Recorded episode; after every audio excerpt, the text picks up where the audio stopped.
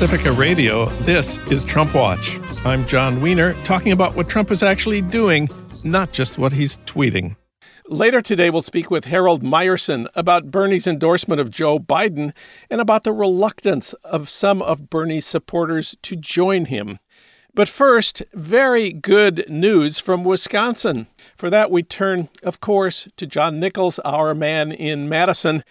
He's national affairs correspondent for The Nation, and his new book, The Fight for the Soul of the Democratic Party, will be out in three weeks. John, welcome back.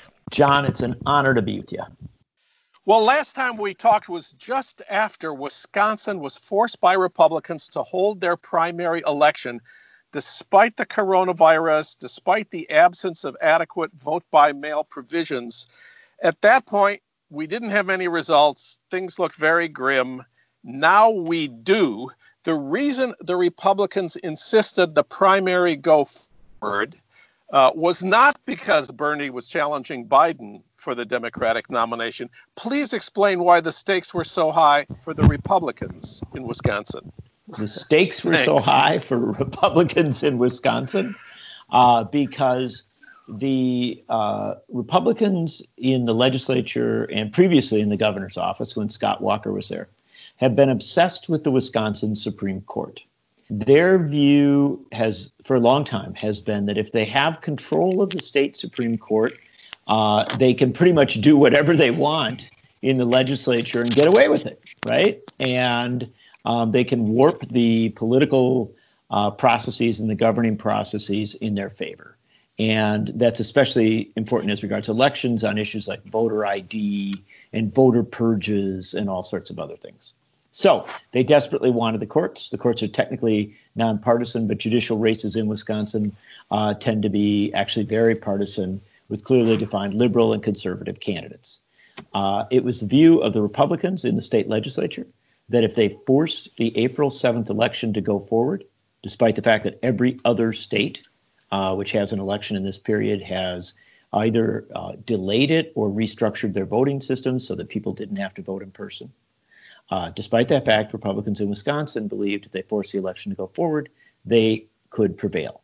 And they could elect their very right wing candidate to the high court, uh, an appointee of former Governor Scott Walker, with a long record of being anti labor, uh, anti pretty much everything. Um, and they were very hopeful that that would work. Uh, so they went to the mat. They did, in fact, uh, challenge Governor Tony Evers, a Democrat's efforts to uh, delay in person voting and to go to heavy duty absentee and vote by mail.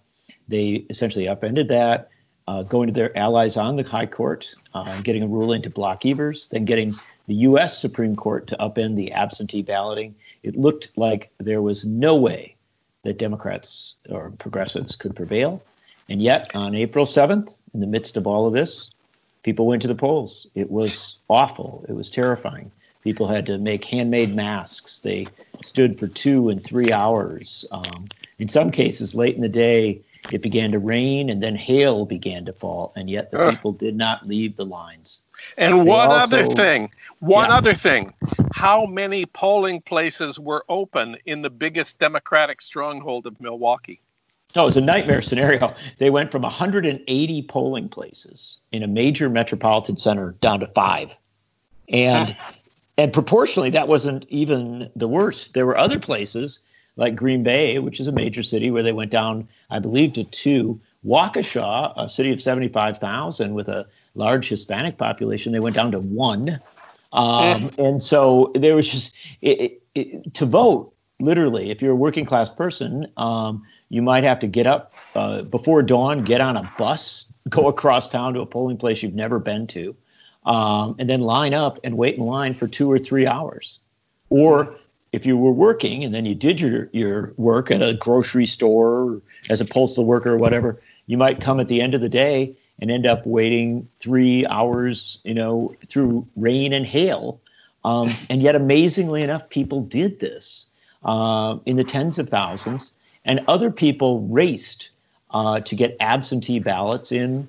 The absentee ballot system was all messed up by the interventions of the courts, but people literally, um, again, left their homes, went to post offices to make sure that they could get a, a postmark on it so it, it met the time limits. And that was actually a very challenging thing for a lot of folks. They got in more than a million absentee ballots. They registered hundreds of thousands of in person votes. And um, the results took six days to pull together because of all the basically U.S. Supreme Court's mangling of the absentee balloting. Um, and uh, on Monday, they started to count the, the votes. I, I don't and now, yeah, and, that, and now, and now we get to the good part, the results. Yeah, that is the point. I'm sorry to build up so much, but it's kind of worth it. Um, it is. uh, the results started coming in, and people were so beaten down, so scared that they actually, you know, didn't have a lot of expectations. Uh, but you know, people kept checking as the evening went on. They started reporting at four in the afternoon, and uh, initially, uh, the conservative court candidate was ahead of the progressive that who was challenging him. But slowly, as the votes started to come in, especially from those places that were hardest hit, like Milwaukee, like Green Bay, um, the liberal candidates' uh, numbers ticked up and up and up. And when the night was done, Jill Karofsky, the progressive candidate backed by labor and community groups, civil rights and civil liberties groups, defeated Justice Dan Kelly, the conservative candidate, by 160,000 votes, a 55 45 landslide that swept the state, literally winning not just urban areas, but also many rural areas, uh, producing a map that, that looked a little bit like Barack Obama's reelection map in 2012. And then it didn't stop there, John. John, because you're I know how greedy you are for good news. Um, it didn't stop there. There. Across the state, there were school referendums on the ballot. And these are big, big school referendums because we've had some funding challenges for public education in Wisconsin. Um, when the economy turned down, the assumption was that people would be disinclined to vote to raise their taxes substantially to fund public education. And so yeah. there were real fears about the school referendums. But no, in Milwaukee, the $87 million uh, funding increase for public education passed by a four to one margin. And in wow. Racine, a historic working class center south of Milwaukee, um, where audaciously enough, the mayor and local officials uh, wanting to stabilize public education for the long term had asked for a $1 billion public education funding plan that would secure funding for the schools for the next 30 years. Everybody thought this is just too much to ask. It was overwhelming. It won by five votes. Incredible. It's, it's amazing. So so, uh, so the big question is how how did the Democrats do it? You know, for the people who those of our friends who were saying Trump's going to cancel the election in November, a lot of us replied, no, they they're not. That's too hard to do. That's a violation of a federal law from the 19th century. It's much more effective for them to try to co- close polling places, and create all of the other obstacles to voting that they've been working the republican party has been working on for a couple of decades now. Wisconsin uh, in april was was the dream situation for republicans. Almost all the polling places in democratic precincts were closed and yet they won so overwhelmingly. How did they do it well this is how they did it first off um, they pissed off a lot of people the, the Republicans did.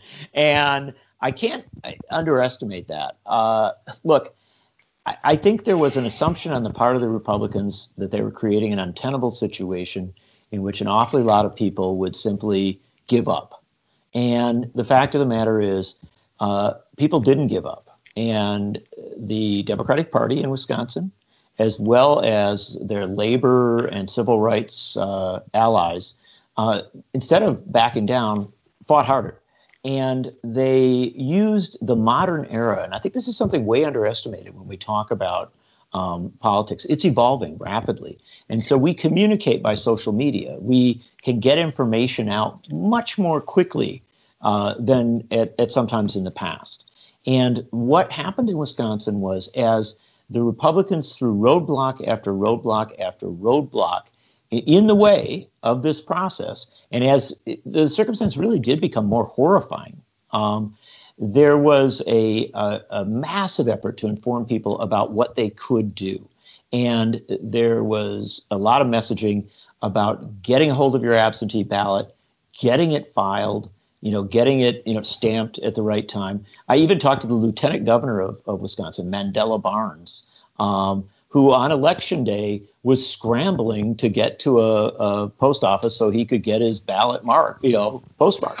Um, and so a, a, tremendous number of people did this. Uh, more than a, a million absentee ballots came in, and that was a huge part of it. There was, we don't have vote by mail in the traditional sense in Wisconsin, but effectively the Democratic Party and its allies went to a vote by mail campaign. They, they ramped everything up on it, constant information about how to get your absentee ballot, litigation to try and you know make sure that that the ballots were delivered. I, I have to give immense credit to the postal service. Uh, it wasn't always perfect. Some ballots didn't get there on time. Uh, there was great frustration uh, and there are real challenges. And yet, uh, we saw example after example of postal workers going the extra mile um, to you know get ballots where they needed to be. Uh, and and you know letter carriers literally you know walking down those long roads you know the rural letter carriers getting out to people's houses and distant places and then throughout our cities and so it, it wasn't perfect it was very flawed in a moment we'll talk about the flaws and the fundamental challenges but um, what i the answer to your question is how did they do it? Um, they just didn't give up, and and then on election day, for those who didn't get the absentee ballots, because uh, the well, frankly, the governor's plan, which would have made it possible and functional, was upended, and also then the U.S. Supreme Court came in and limited, literally, you know, constrained the amount of time for ballots to be received you know, backed by the poll by the uh, election clerks, so that that people fell into this narrow window. If they didn't get their ballot, um, they couldn't get it in, and even if they had gotten it, um, there there was a timing pressure on them. It was just a terrible mess. And so some people realized on election day morning that they were in they had fallen into this gap, and that if they didn't go in person to the polls, they would be disenfranchised. And I cannot tell you the number of people I spoke to who sewed their own masks, who literally wore winter gloves eh, on a, on a relatively hot day, um, who made their own protective gear and went out to the polls. People who gathered along these long lines, sometimes two and three hour waits to vote, and um, grassroots groups that were out there with hand sanitizer and with um, you know all sorts of other with masks and protective gear um, poll workers who did show up at the polls where it was possible to do, my daughter being one of them, um, literally uh, with hand sanitizers at the door and you know literally being out in front letting only a certain number in at a time, building plexiglass shields so that folks who had to register to vote uh, wouldn't be you know no chance of exchanging fluids or whatever. Um, it, it, was just an amazing uh, cobbled together effort and summed up by one woman, uh, Gretchen Fenema. Uh, she's laid off from her job, living on the north side of Milwaukee. Uh, her dad has chronic bronchitis. She uh, and her dad applied for absentee ballots, but they did not arrive in time. Uh, they uh, decided they had to go for it, so they they made masks. Um, they got in their car. They were able to do something called curbside voting. They had to wait a better part of an hour, but they finally did get to get up there and cast their vote. And they actually got an I voted sticker as they pulled away. Gretchen put her I voted sticker on her mask and and uh, took a selfie with uh, her holding up her middle finger. And uh, on her social media, her message was "Fu Wisconsin Republicans." Wow. Well, uh, of course, we care a lot about the Supreme Court of Wisconsin, but we care even more about the White House of the United States. And everybody knows Pennsylvania, Michigan, Wisconsin are the states Trump must carry again if he's going to be reelected.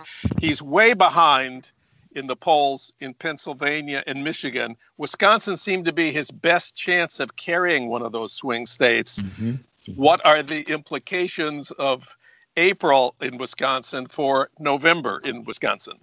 Well, that's a very important question, and um, you know we're we're telling some heartwarming stories here, and that's very encouraging.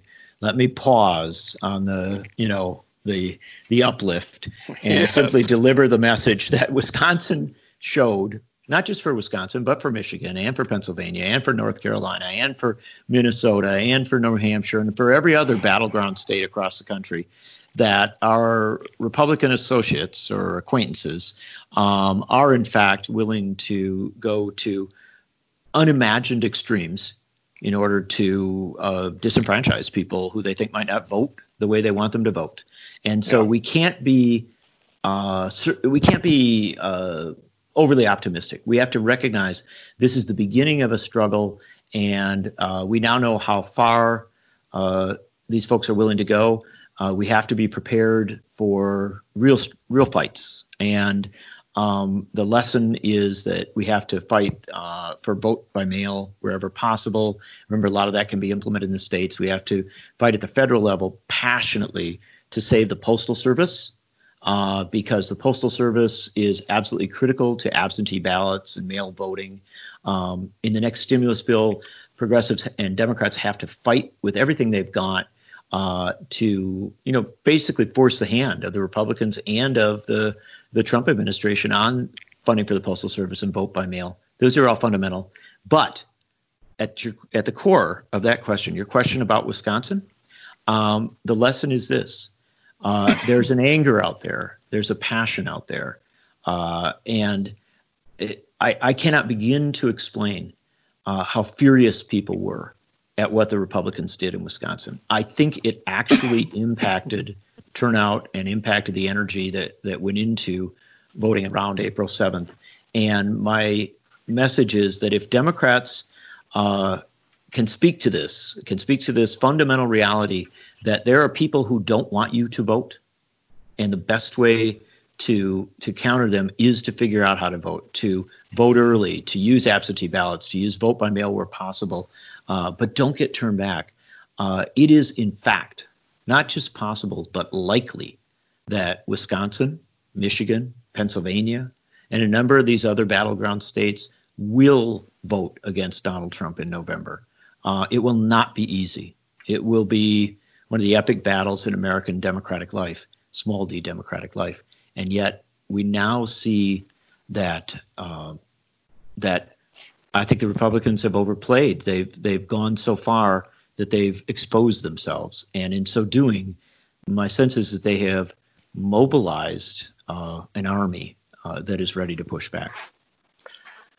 November will bring one of the epic battles in American political life. John Nichols, read him at thenation.com. John, it's always great to have you on the show. It's an honor to be with you, John. I'm Jon Wiener, and this is Trump Watch and the Trump Watch podcast. We'll have more in a minute when Trump Watch continues.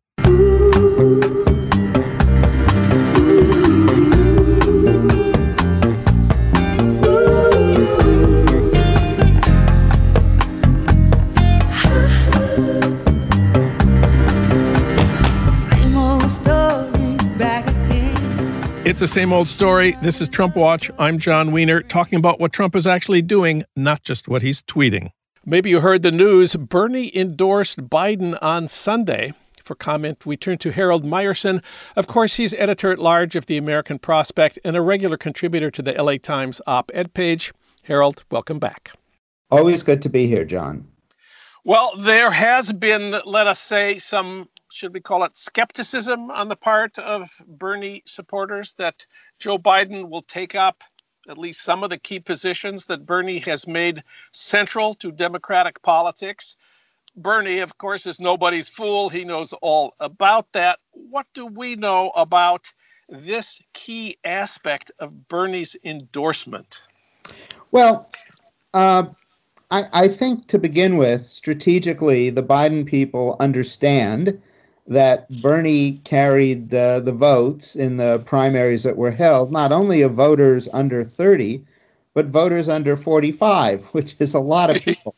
yeah. Uh, and that and that Biden needs to uh, move uh, in some serious directions uh, towards uh, that group, towards uh, Bernie backers and Elizabeth Warren backers, and she also endorsed uh, Biden on Wednesday, uh, yesterday. Uh, and they'd already made a, a, a, couple of moves. I think the most striking, actually, was for Biden to really disavow one of his major pieces of legislation. The bankruptcy legislation he uh, supported and really almost authored uh, when he was in the Senate, which Elizabeth Warren did everything she could to oppose. He uh, did a 180 on that and uh, endorsed Warren's position, which is um, much less onerous towards individual debtors. Um, he uh, uh, also uh, went along with uh, move towards several of the positions that both Bernie and Elizabeth had laid out uh, for uh, making college tuition free. Uh, he had previously uh, said he would was in favor of that for two-year community colleges, which actually had been a position of the Obama administration. He's now expanded that to tuition at all four year public colleges and universities. And he most notably uh, said he would lower uh, the age of eligibility for Medicare from 65 to 60. I think one of the things that sort of missed in some of the commentary on this, noting that uh, even Hillary Clinton supported lowering the age to 50, that was lowering the age uh, in Clinton's case, for a buy-in, uh, you would you would shell out and mm-hmm. get Medicare.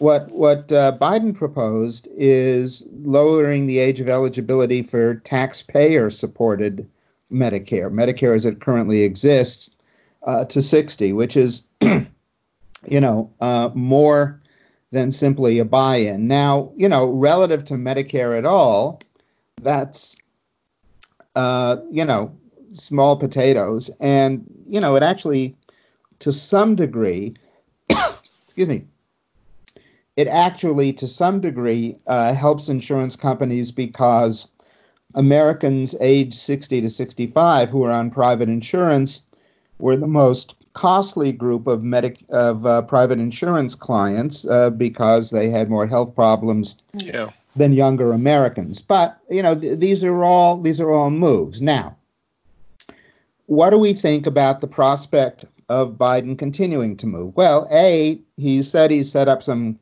task forces with some Sanders people and some Warren people, they're policy people.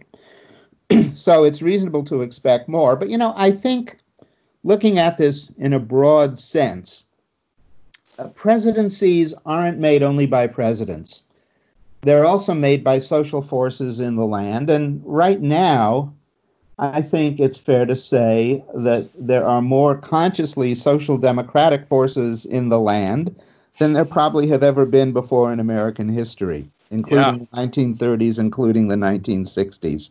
Yeah. Um, and, and so I think if you envision what a Biden presidency will be like, uh, you know, most Democratic presidencies are in themselves arenas for class struggle, as it were. But we, you know, uh, I, I, I think the left could approach this with more strength than it has before. And you could imagine, both as a candidate and should he be elected as a president, Biden saying, yes, I will spend more on transition to sustainable energy. Um, I will do more for worker rights. Uh, I will do more for making uh, college affordable.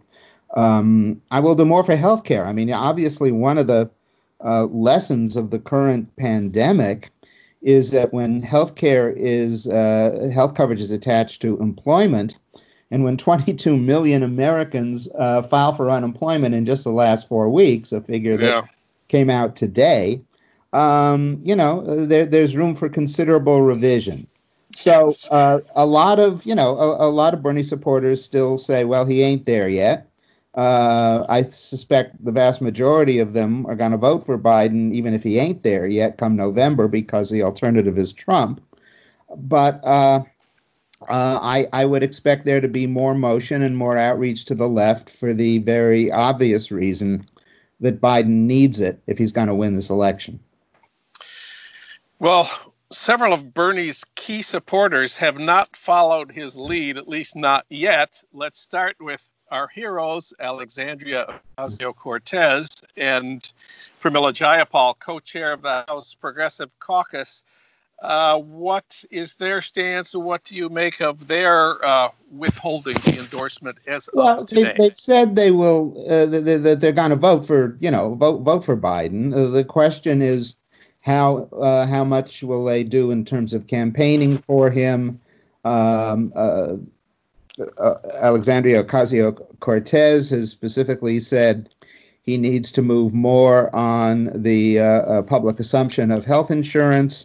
Uh, I, I would say the odds of Biden reaching out to them and reaching some accommodation with them uh, are, you know, you know, very good. I don't, I, I can't imagine that uh, you know they wouldn't vote for him. I mean, even Cornel West, who uh, in in 2016 uh, rather prominently refused to uh, vote for Clinton, said he's going to vote for Biden. I think the urgency of getting rid of Donald Trump is going to eclipse other considerations. But yes, Biden has to move uh, more uh, towards the left to get the kind of support he needs uh, and the kind of uh, higher level of enthusiasm he needs to win the election. And now it's time for your Minnesota moment news from my hometown of St. Paul. Ilhan Omar has not endorsed Biden either. Is that a important uh, signal to anyone outside of Minneapolis? Well, uh, she's one of two uh, uh, Muslim members of, of the House, and I, I think you know she she has both of those aspects of her identity, and so it you know it's there uh, uh, along with the uh, Ocasio Cortezes and the Jayapals. yeah, I think uh, you know, every vote in a state like Minnesota, which Clinton only carried by under 2% of the vote in 2016, matters. And so, yes, there will be outreach there and uh, outreach of the kind uh, that would bring in a different constituency than if Biden were to uh, say that Amy Klobuchar, the centrist uh, Democrat uh, senator from Minnesota, is, is his running mate. He needs both halves of he, he needs to get both halves of that equation, though. I hope getting the more centrist half doesn't uh, necessitate picking Amy Klobuchar as his running mate. well, we've been talking here about the elected leaders of the progressive movement inside the Democratic Party. Then there's the Bernie movement. These are young people. Bernie has been their for a lot of them, their entrance into political activism. They believe America needs a, a revolution. Uh, and uh, they are, let us say, a lot more skeptical about Joe Biden, who they devoted their lives to defeating for the last uh, year or so. What, what's your estimate of how significant their reluctance or indeed active opposition to Joe Biden is going to be?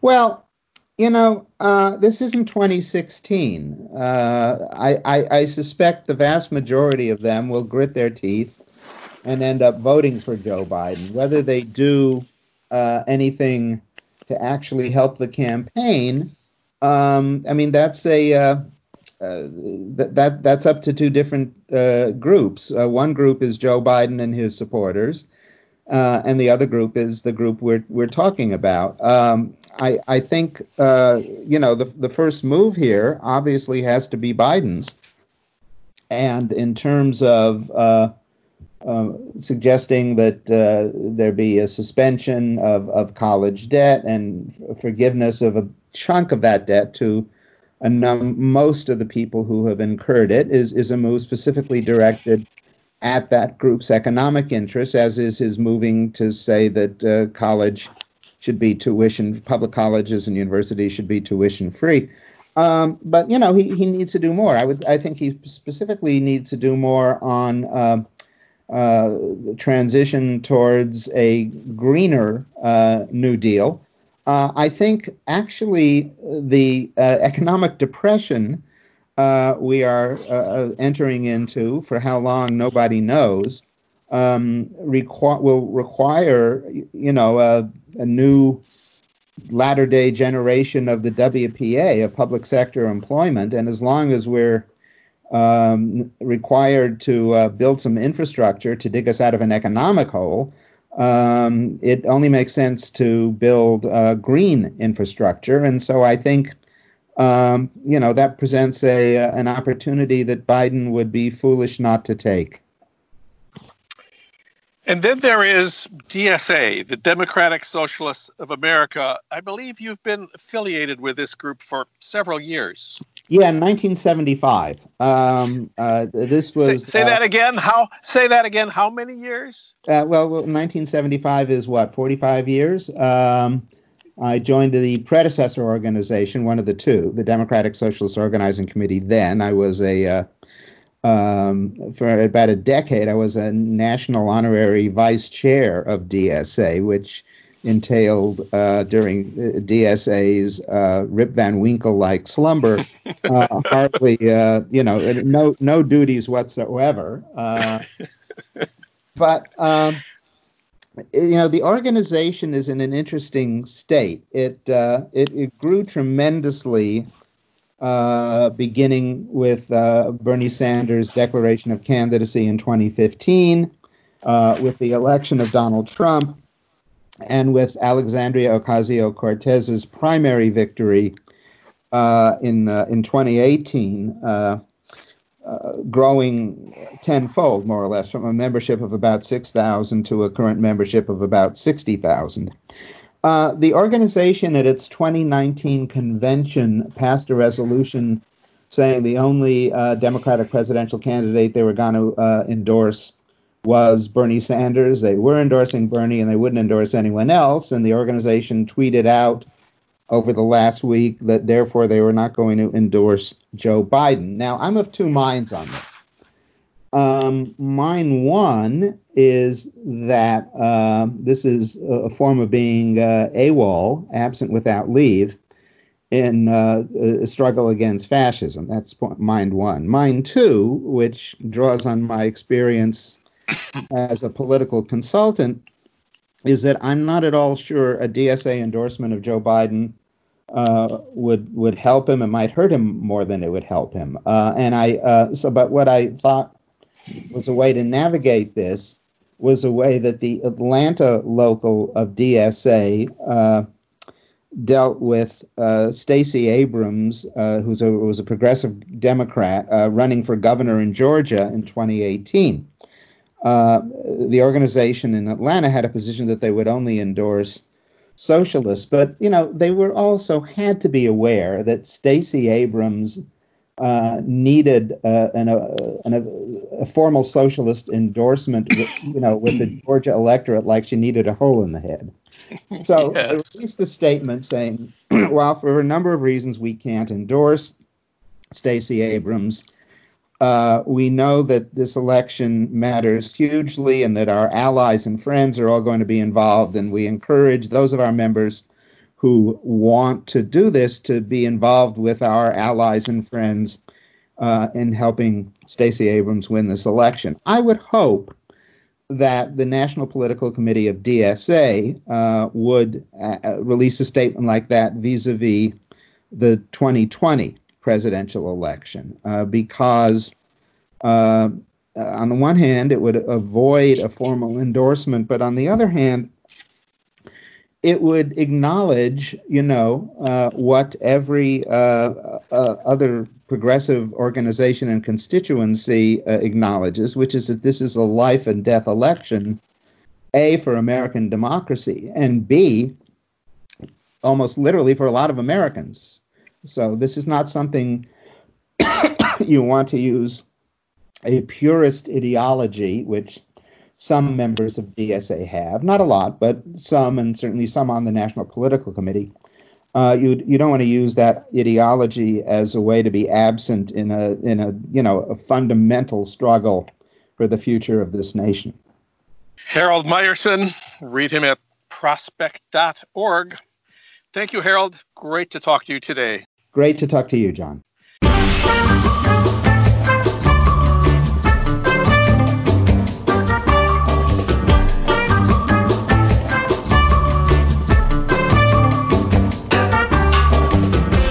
That's it for today's Trump Watch. Our show is produced at KPFK in Los Angeles, thanks to our engineer Gary Baca, with additional engineering from William Broughton.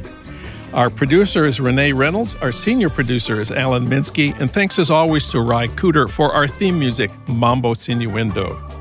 Hey, Trump Watchers, if you missed any part of this show or any of our recent shows, you can listen online anytime you want at TrumpWatchPodcast.com. Trump Watch returns next week with more talk about what Trump is actually doing, not just what he's tweeting. I'm Jon Wiener. Thanks for listening.